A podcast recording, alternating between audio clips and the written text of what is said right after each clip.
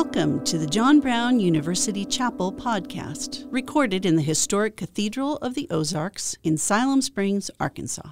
This week's series of messages is by Joshua Straub, a speaker, author, and family and leadership coach. He leads Famous at Home, a company equipping leaders, organizations, military families, and churches in emotional intelligence and family wellness. Josh is author and co author of four books, including Safe House How Emotional Safety is the Key to Raising Kids Who Live, Love, and Lead Well. Josh comes as a guest of the Center for Healthy Relationships at JBU.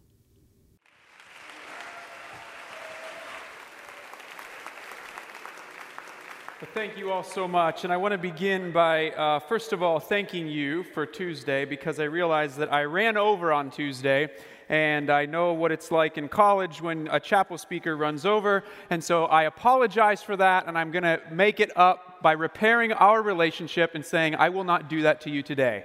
Sound good?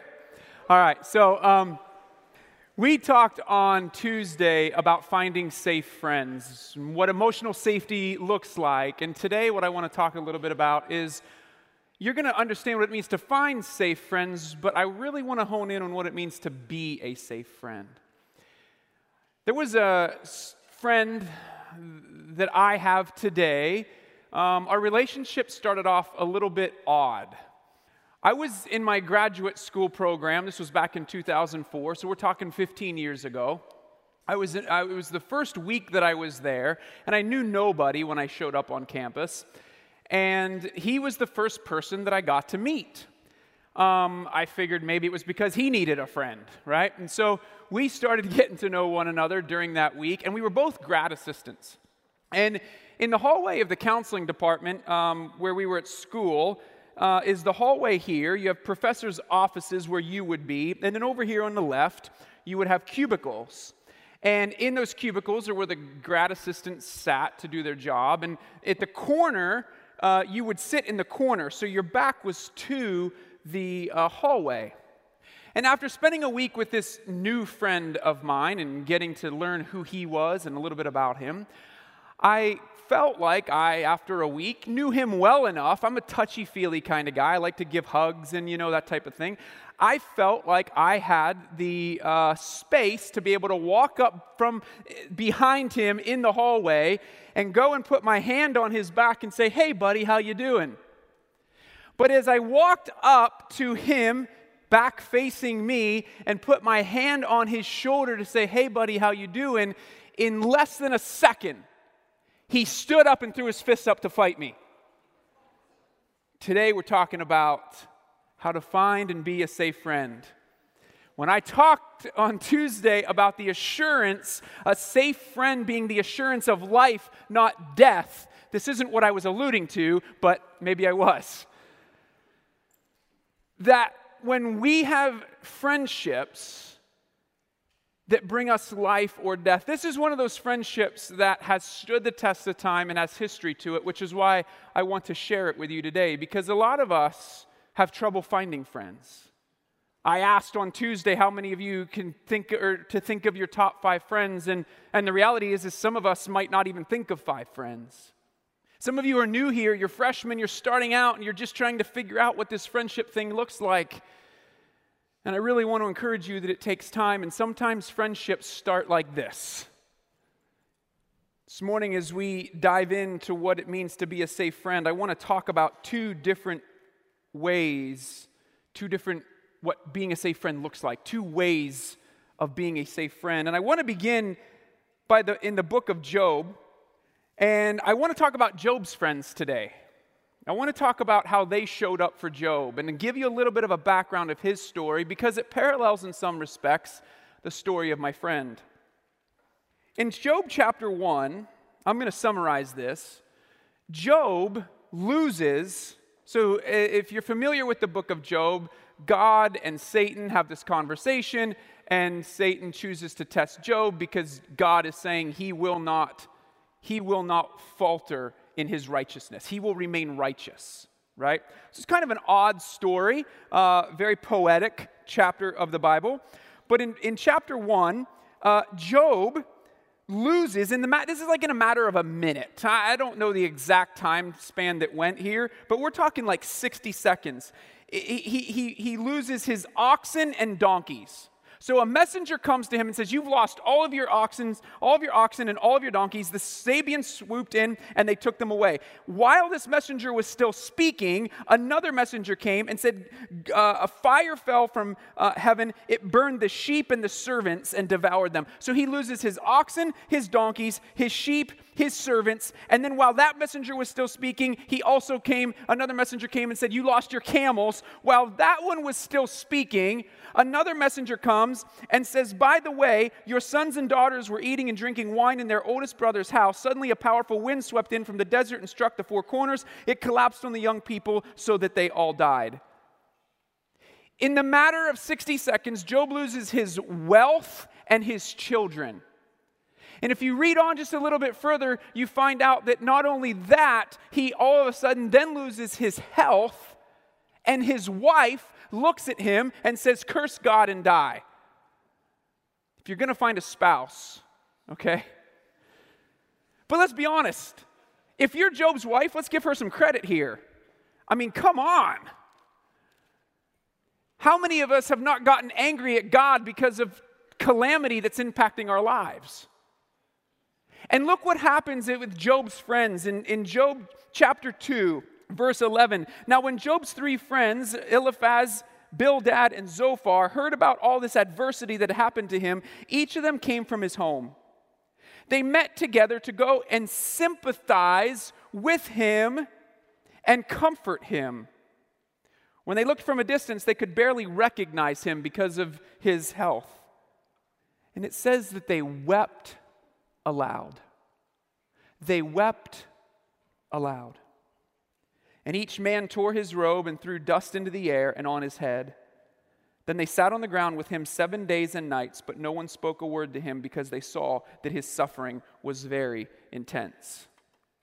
The first attribute or the first aspect of being a great friend is the ability to accept others as they are the ability to accept others as they are. You want to find also a friend who accepts you as you are, who accepts you in the condition that you're in. Now, we're going to look at Job's friends, and they got some things right, and they got some things wrong. They got a lot of things wrong. This is what they got right their presence. They didn't say a word, they didn't need to say a word. Safe friends, a lot of times, most of the time, are the people who are able to sit with you in whatever it is that you're going through and not have to say a word. Your presence is so important. Now, we all want friends who accept us as we are, and we want to be a friend who accepts others as they are. But what's the obstacle here? The obstacle is the fear of being rejected if we show other people who we are.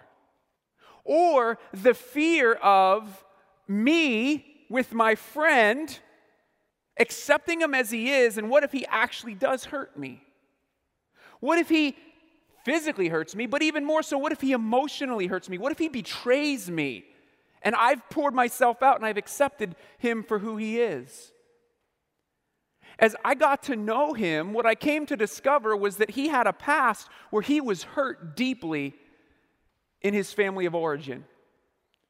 He had been hurt deeply through the years, and he had a rebellious streak, and re- he had this rebellion in him, and he still does to this day in a very loving and healthy way today. But then he was at a point where he was addicted. He was addicted to alcohol, drugs, pornography. And he was spiraling out of control. Because I looked at him and I said, Whoa, dude, are you kidding me? Like, what the heck, man? I just wanted to give you a hug, brother. And what I came to learn about him is that he was in a position where he came to me a few weeks later and he said, Josh, if I don't do something right now, I will either end up dead or in jail. And I don't know if it was naivety or if I was just actually being a good friend. I don't really know that I knew what I was doing at the time. But I said, man, let me, and, and by the way, when I say that uh, Derek introduced me on Tuesday as a recovering human, I, I'm a recovering codependent. So there's a part of me that's like, was I being codependent in this relationship or was this a good, was this a good thing to do? But my encouragement to each of us is to do it anyway, to, to, to step into a friendship and accept people where they are in their brokenness. Because isn't that what we desire of others to do for us? And I said, Man, I said, what can I do to help you? We were going to church together. We were starting to uh, go into the same church. We were starting to build same friends. We were doing everything we can because you know why? My friend was pursuing Jesus harder than I was pursuing Jesus and I didn't have as much visible sin. My sin was pro- my sin was more of the of the greed and the pride and the stuff that Jesus rebuked the most. His is more seen and addiction and that type of thing. And, and, and but he's pursuing Jesus, and that's what I loved about him. And so we got him out of the place that he was living in, and uh, the Lord opened up a, an apartment two doors away from where I was living, and he moved in, in with me, or two doors down from me, and, and we just started doing life together in the same community. And I was with him. He started going to AA, and he gets to a point where he is five months sober. And we're doing life together, and, and, and, and it's just a joy to do life with him. Listen, Proverbs 18 24 says, One with many companions may be harmed, but there is a friend that sticks closer than a brother. I used this verse on Tuesday to describe uh, that, that passionate friendship, a friendship that says, I am going to seek your best interest no matter what. Proverbs 27 9 and 10 says, Oil and incense bring joy to the heart, and the sweetness of a friend is better than self counsel. It's better than reading a self help book. Don't abandon your friend or your father's friend, and don't go to your brother's house in time, in your time of calamity. Don't go to your brother's house. Better a neighbor nearby, two doors down, than a brother who is far away. Better somebody who's going to have your back, who's going to stick closer than a brother, who's going to be there for you in your time of calamity. I remember just getting a call last week from another friend who's going through an incredibly, incredibly difficult season right now. And when I picked up the phone, I'll, i remember right where I was when I picked up the phone, and, and, and he said, and he was telling me what he's going through and what his family's experiencing. And, and I'm sitting there, and my son's in the back seat. We had just had our dog to the dog park and running around and playing, and I'm having a good old time and prior to this, and I'm sitting in my driver's seat as we're driving away, and I'm on the phone with them, and I'm hearing what they're going through, and all of a sudden, I literally felt a tear, tears start to stream down my cheeks because of the pain that my friend is experiencing right now. Some people say that you, as a parent, you're only as happy as your unhappiest child. There's a degree to which a true friend, a safe friend, isn't going to be throwing a party when their friend is broken. A friend, a safe friend, is going to understand the time that they're experiencing and what's happening in their life. And if there's anything that I want to encourage you, here's the plan. Here is your plan to accept others as they are.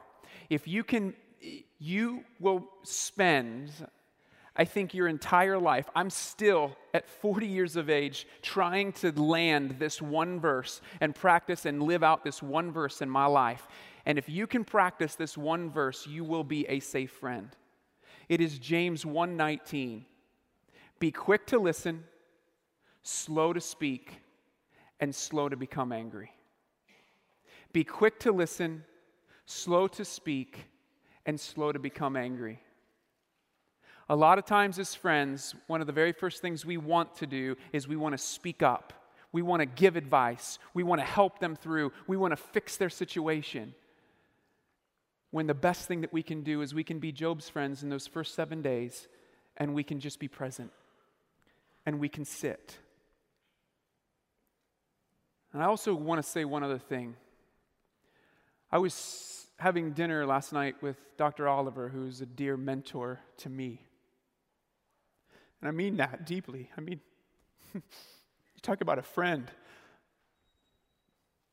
And we were talking about what it means to be a good friend. And I was telling him a little bit about this story, and he said, Listen, he said, we cannot be afraid to be hurt in relationships. You will not not get hurt in relationships. The question is, is Will you choose to be hurt while you're growing, or will you be hurt? Let me rephrase. He, he said, Will you be hurt? You'll, you'll either be hurt while you're growing or while you're hiding. The question is I'm going to rephrase that to fit the context of the talk. Do you want to be hurt while you're living and bringing life, or do you want to be hurt while you're dying? Spiritually, emotionally dying in hiding. We will get hurt along the way. And my friend, uh, after five months, there was one particular night that he went out. He went out on the town, and, and I said, Brother, are you going to be okay? I mean, he, he's five months sober. He's got his coin. He's proud of this coin. I'm celebrating these coins with him month by month, day by day. And he goes out and he says, Yeah, I'm going to be great. And he, and, and he goes out with some friends that I had never met before. And it was 11 o'clock that night. I remember exactly where I was. This is 13, 14 years ago. I remember exactly where I was the night that I called him on the phone. It was 11 p.m. and I said, "Are you doing okay because I haven't heard from you?" And he said, "Man, he said, I'm doing he said, I'm doing well." He said he said, "No worries here because we we went to church. Uh, it was a Sunday ritual for us to go to church together as brothers and go to lunch with our with our our, our group with our friends group. And um and so I was like he's like, "I'll see you in the morning for church." Guess what? I showed up at church the next morning, and who didn't show? He wasn't there. I go home, I, I, go and I have lunch with our friend group, and he's not showing up. And, and I go home, and one o'clock becomes two o'clock, and two o'clock becomes three o'clock, and I'm worried. I'm texting him. I'm like, what the world happened to him? At four o'clock, I get a knock on my door, and he comes stumbling in. And he said, Man, he said, I have to confess. He said, I lied to you. In fact, when I talked to you at 11 o'clock last night, I was high. He said, I'm so screwed up, except he used some different language. He said, I need help. I'm at bottom. Do you know the first thought that came to my mind? How could you lie to me? Are you kidding me? It went selfish. Be quick to listen, slow to speak, slow to become angry. The anger was coming up. Now, now, did I have a reason to be angry? Sure, I did. This is a friend I've loved. I've walked beside him for five months, and now all of a sudden I feel betrayed. We want friends to accept us as we are. We want to be friends who, ex- who, who we accept others as they are. But the number two point is that we faithfully speak the truth in their lives that we faithfully speak the truth in their lives. And, and, and, and, and in that moment, I had anger well up within me, but I took a break. And, and, and by the way, this is, this is, a, this is a, a, a relationship where I can remember back to, and, and, and I'm, I'm, I'm angry, but not only am I angry, I cry easily, and I remember just crying. And all of a sudden, he started to weep too. Remember Henry Nouwen? I mentioned the quote that the, um, a, a true spiritual community is the safest place to hit rock bottom. In this moment, we were both at rock bottom. I felt like I was at rock bottom with him. He said, I have no idea how I made it home last night because I got pulled over by a cop and was asked to take a breathalyzer. It is only by the miracle of God that I passed that because he said, I have no idea how it happened. A cop let me off. He said, I think I only have one more chance. So from that day forward, he and I began another journey of one day at a time. But as his friend, I had to speak truth into his life and tell him that I am not going to enable your behaviors. I am not going to continue to have you coming back. Instead, what we're going to do is we're going to put even more accountability in your life. And I gave him a plan and said, You need to get this and this and this and this. And one of the things that we decided to do, but I said, I'm going to do this with you, man. Because your pursuit of God I envy your pursuit of God, and I need that too. Remember on Tuesday, I said, uh, Our friends, we use our friends, but they use us because there's a mutually beneficial thing. Our, ah, oh, I get you. Wait, you too? I thought I was the only one. Our, you too, I thought I was the only one, was our pursuit of Jesus. So every morning from that point on, we met at the chapel on that campus and we prayed from 7 to 8 a.m. We, we prayed together, we prayed individually, and we just started to pursue Jesus together. The Bible speaks of this quite frequently of how to speak truth. And, and, and the interesting part about speaking truth is that we want to find friends who make us better and we want to be people who make others better. But oftentimes we don't like hearing the truth, do we? Or maybe we find friends who aren't very good at telling us the truth. Enter Job's friends. Because if you remember the story and you read the book of Job, what ends up happening is they go on and they just continually, I mean, they roast Job. They roast him. And they're like, dude, it's because of your sin that this is happening. It's because of you that this is happening. So rather than being quick to listen, slow to speak, and slow to become angry like they did in the first seven days, all of a sudden now they're slow to listen, they're quick to speak, and they're quick to be angry.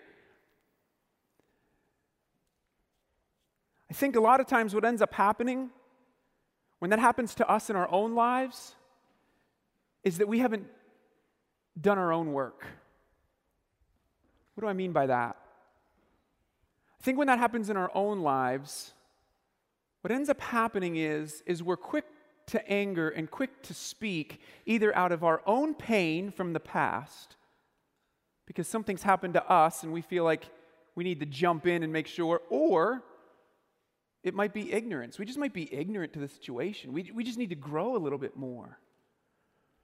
I've had friends rebuke me, I, which I, I mean, by the way, this friend here has rebuked me on so many occasions, it's ridiculous. I can remember being rebuked specifically, uh, especially from friends, where because I have moved a lot in my life.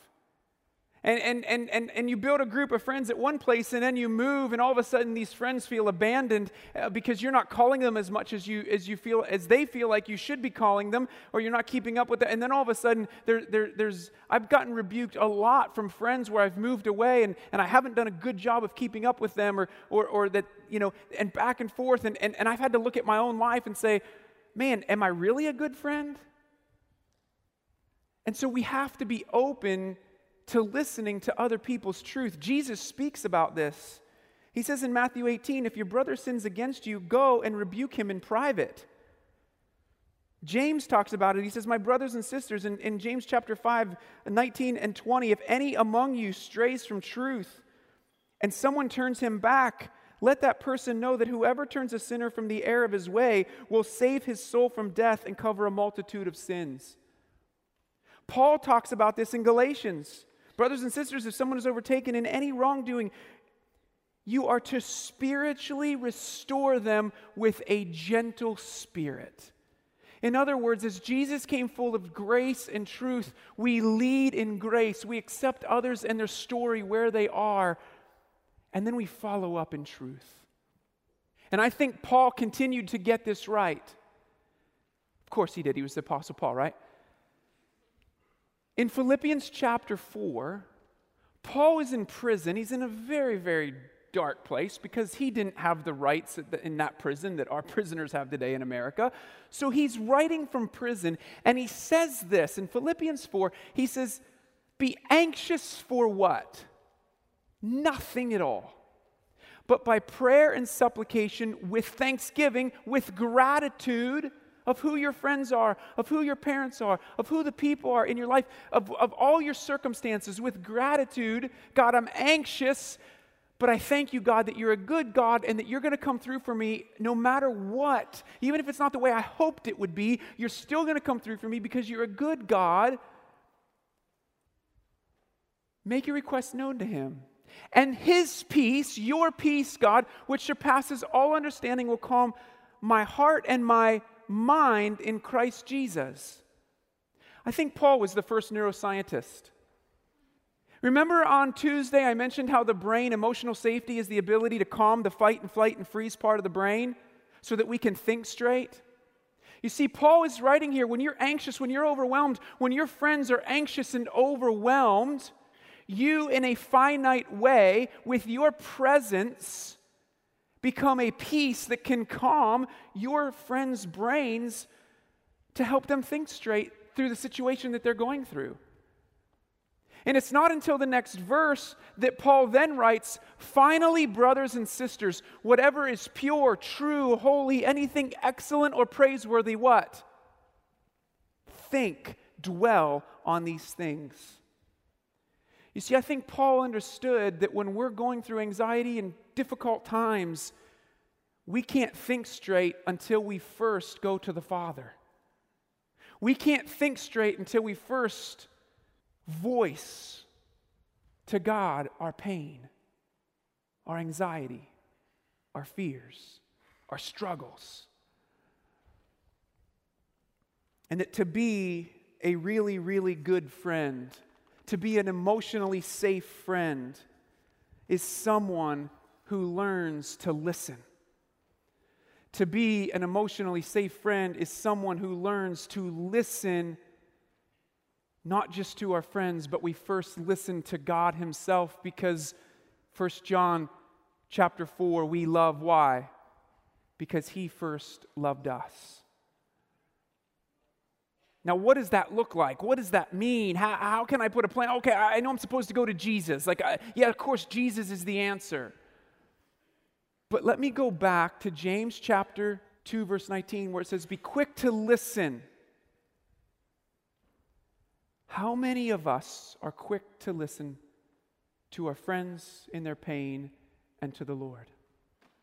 I want to encourage you today that my friend who was about ready to take me out and put me to death is one of those friends today who has brought more life into my life.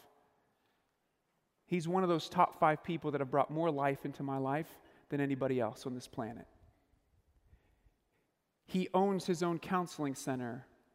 He helps other people who have been where he was. He has an amazingly beautiful family, beautiful children, because he's walked through and learned to listen. Listen to the Lord in his life, listen to other friends, listen to people. And I respect and I admire him. I have so much respect for him because of it. And it was an honor to journey with him through those early years. I want to encourage you that being quick to listen, I do not believe, I believe I'm standing up here today having the privilege to be with you guys and, and understanding this in the way that I have because of my own therapy. He's been through it, I've been through it. And I want to encourage you that I don't believe that therapy is for crazy people. I believe that therapy is for broken people, and I don't believe, I have not met one person on this planet who isn't broken to some capacity. As my friend Miles Adcox says, you don't need therapy, we deserve therapy. So, to take the stigma out of that, and I also believe this. I, I was talking to Dr. Oliver about this. I genuinely believe that every seminary should require their pastors to go through at least one year of therapy before they get their seminary degree. Because it's one thing to have the knowledge of God and the knowledge of grace and the knowledge of truth, but it's another thing to be quick to listen and slow to speak and to slow to become angry and actually apply that truth. And so I just want to encourage each of you today that as you practice this verse, as you practice what it means to be quick to listen, slow to speak, and slow to become angry, as you practice what it means to lead in grace and follow up in truth, go find people to do life with. Risk, take the risk of being hurt in giving life take the risk of being hurt in growing. Because 15 years later, this friendship is one of the most life giving relationships that I look back and thank God for that I've ever had in my life. You see, a lot of times our inability to be quick to listen is because of something that's happened in our past. And a lot of times, our inability to be quick to listen requires us to have somebody listen to us. We love because He first loved us. So, today, as we close, I really want to leave here giving you permission to take care of yourself. Because when you take care of yourself, you will become a safe friend. Jesus says to love others as you love who? Yourself. If you love yourself and you start to take permission to pursue yourself only for selfish desires and not to serve others, that is not the gospel. The gospel is to love ourselves so that we can go and love others. So take permission to pursue your own journey of finding health, whether that's counseling, whether that's coaching. Pursue your journey to truly listen. And I want to leave you with this learn to sit still with God. Learn to sit still. Remember, I started Tuesday's talk. I'm going to close out today by where I began. I asked you to give yourself the gift of your presence, to give yourself the gift of being present here. I'm going to close today by asking you to give yourself the gift of sitting in His presence. Because it's when we do that that we become a safe friend. Father, thank you for this time and the privilege it is to be able to journey with these students. God, I pray for friendship. I pray a blessing, a spirit of friendship, spirit of godly friendship, covenant friendship over every person in this room, over this campus, that this campus becomes known for godly friendships, safe friendships, people who live in grace and truth. In Jesus' name, amen. Thank you all so much. It's been an honor being with you this week. Thanks for listening to this episode of the John Brown University Chapel Podcast. Be sure to subscribe on iTunes or whatever platform you're listening on, and we'd love it if you would leave us a review.